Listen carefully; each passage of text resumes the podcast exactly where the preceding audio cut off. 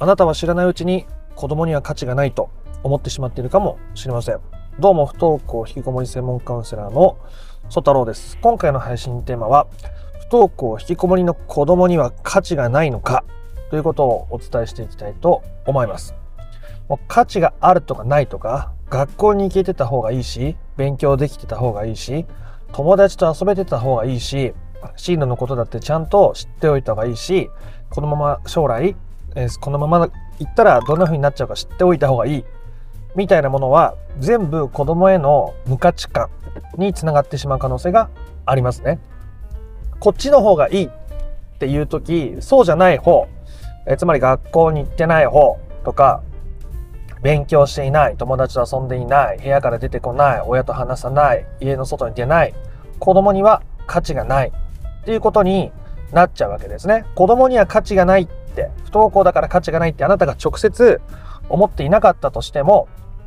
そういうこっちの方がいいいいのになって思っちゃってるってことは相対的に、えー、今のお子さんに対してあなたが価値を感じられていないっていうことになってるはずです。でそれが不登校引きこもりを悪化させたり子供を苦しめたりあなた自身を苦しめたりしているわけです。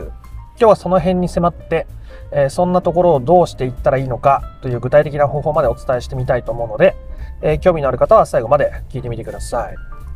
えー、学校に行っていない子供にあなたは価値を感じていますか？学校に行ってる方が価値があると思っていますか、え友達と遊んでいる子供の方が価値がありますか？そうでない子供には価値がない、もしくは価値が低いと感じていますか？あなたが今のお子さんに対して価値が低いとか価値がないって感じてしまっているってことはそれはお子さんからしたら自分は価値がない存在なんだっていうふうに思ってしまう可能性が高いわけですよね。親が身近にいる親が学校に行っていない行けない、えー、自分に対して価値がないって思っているっていうことは、まあ、多くの子供にとって、えー、大きなストレスになり得るはずですよね。まあ、こんな価値がない自分はダメなんだ。学校に行けない自分はダメなんだ。友達とも遊ばない自分はダメなんだ。というふうにどんどんどんどん自分に対してこうネガティブな力を持ってしまうようになるのでそうすると余計に自分に価値がないって思いながら外の世界に飛び出すって難しいですよね。外の世界ってなんだか楽しそうとか自分はきっと外に行っても人とつながれるだろうみたいな感覚がないのに外に飛び出すっていうのはめちゃくちゃ怖いことのはずです。僕自身もあ自分に全然価値を感じられないコンプレックスの塊みたいな人間だったので新しい環境とか新しい人間関係とかめちゃめちゃ苦手でしただから中学入った時も高校入った時も専門学校入った時も、まあ、最初の半年とか1年は本当にもうずっとお腹が痛くて学校行きたくなくて学校行かなかったらお腹痛くなくてでも学校行かないと家に居場所がないような気がしていてこう無理くり本当にギリギリの状態で行ってた感じだったんですね。学校に行かないお子さんに価値を感じられないっていうことが悪いわけじゃないんですけどただそれだとあなた自身もどうしても子供を飼いたいっていう気持ちを手放せなくなっちゃうしでお子さんも自分はダメなんだっていう思いにとらわれやすくなって自分の人生を歩きにくくなるのであなたがお子さんのこと今のお子さんだろうがどんなお子さんであろうが価値を感じるってことがすごく大事なんですね。お子さんのことを受け入れましょうとかあそういうことを他の動画でもお伝えしてますけど受け入れるってことはつまりそれは価値があるっていうことでもあるわけですね。価値があるっていうふうに認識するってこと。受け入れられないってことは受け入れてしまったら良くない、まあ、それは価値が低いことを自分が受け入れることになるって思ってたりするから受け入れづらかったりするわけです。ちょっと難しくなっちゃったかもしれないですけどつまりお子さんが価値があるってあなたが思うことはお子さんが自分には価値があるって思えるようになるためにできるとても大切な素敵なことだし、えー、それその先に不登校引きこもりの本質的な解決っていうのが待ってるわけですね。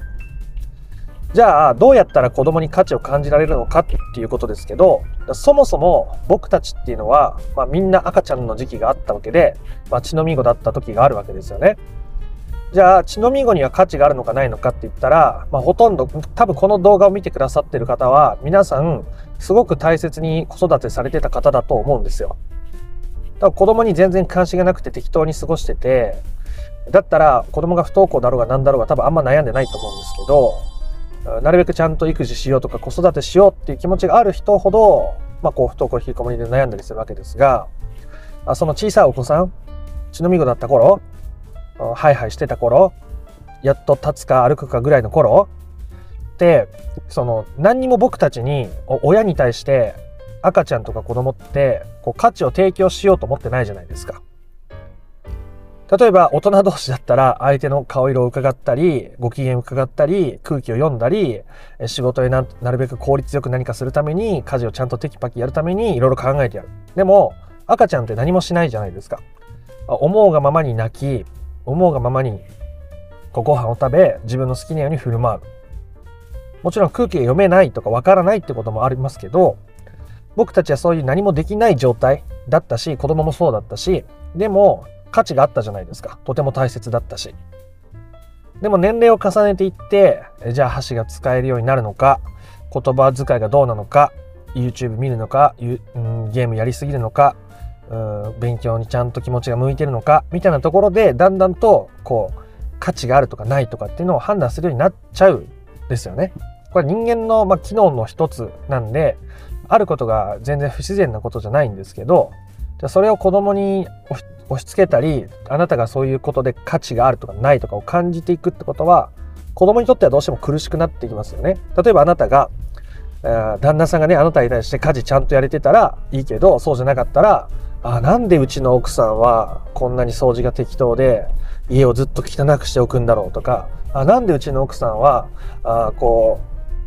う料理もうちょっと品数多く丁寧に作ってくれたらいいのになんでダメなんだろうみたいに思われてたらめちゃくちゃ嫌じゃないですか。じゃめちゃくちゃ嫌だと思うんですよ。それが嬉しいっていう人は多分、まあ、一部を除いていないと思うんですけどそういうことを子供にしちゃってるっていうことですね。学校に行けてた方がいいじゃないか。勉強してた方がいいじゃないか。で、一見良さそう。ね。社会通念上、それも良さそう。でも、そこで価値があるかないかって判断された身としては、ま苦しいわけですよ。で、判断してるあなたも苦しいと思うんですよ。だから、その子供の頃とか赤ちゃんの頃のお子さんのことを思い出すっていうのも、そのすごく価値が、その行動とかに伴っている価値じゃなくて、ただ存在しているっていうことに対する価値を感じられるきっかけになると思うんです。いいですか？学校に行ってる行ってないとか、勉強してるしてないとか、友達と遊ぶ遊ばないとか、進路のこと考えてるとか考えてないとか、そできてるできてないで人の価値を測るんじゃなくて、なるべくその存在そのものに対して価値を感じると。で、それはあなたがしたことがないわけじゃなくて、子供が赤ちゃんの時は、それをしてもら、してあげてたと思うし、あなた自身も記憶がないけど、してもらってたはずなんですよね。じゃなかったら生きてないし、人間なんて。っていうことなわけですよ。なんで子供の頃の写真を見て、えー、赤ちゃんだった頃の写真を見て、あ、こんなにね、何もしてなかったけど、でもすごく愛おしかったし、すごく大切だったし、あすごく、こう、重要な存在だったな。その存在に価値があるわけですよね。だから今の、例えば不登校だ、引きこもりだ、勉強しないんだ、友達と遊ばないんだという子供でもその存在そのものには価値があるわけですよ。やっていったって価値感じらんないじゃんって思った人のためにもう一ステップぐらいお伝えてお伝えしてみようと思うんですけどもしあなたのお子さんが縁起でもないことを言いますけどあ急に大きな病にかかって救急車に運ばれたとしますね。でお医者さんからはあ命が助かるかどうか分かりませんと告げられたとします。あなたはおそらく学校に行ける、行けない、そんなことどうでもいいから、なんとか命だけは助かってほしいって思う可能性がとても高いと思います。これはあなたがお子さんのその何をしてるかしてないかじゃなくて、その存在そのものに価値を感じられる可能性を表している部分ですね。今は健康だし、家にいて生活できてるし、その僕たちって普段当たり前に感じられることにあるものに感謝したり価値を感じるのってやっぱ慣れてくるから難しいわけですよ。でもお子さんがそういう危機的な状況になったりしたらもうどうにか命だけは助かってほしいとかもう学校行ける行けないとかもうどうでもいいからってなると思うんですよね。だからそういう一旦縁起でもないことを 想像してみる。するとあなたは子供に対して何ができているかできないかで価値を判断するんじゃなくて子供というその存在そのものに価値を感じるっていうことがもっともっとしやすくなっていくはずです。であなたが子供に対してその価値を感じられるようになると子供は自分は何かしなきゃいけないんだとか何かができてないからダメなんだみたいな気持ちから解放されやすくなるわけですね。だって一番身近にいる親がそれをこう気にしていないから自分が何してるかとかできてるかとかじゃなくて自分の存在そのものに価値を感じてくれているからあこうしなきゃいけないとかこれができてない自分はダメなんだ劣ってるんだダメな子供なんだダメな学生なんだっていう思いにとらわれにくくなりますよねだって近くにいる人が気にしてないんだから。っていうことが子供のためにできる親としてもとっても大切なことになっていくしついついそうやって子供にね学校に行ってほしいとか思っちゃう気持ちももちろん否定するものではなく受け入れながらでもやっぱり存在そのものに価値がある。ね。っていうことをあなたが思い出していくこと、感じ直してみること、気づき直すことによって、えー、今のままでいいって思える。それがあなたがお子さんのためにできるとても大切なことになっていくし、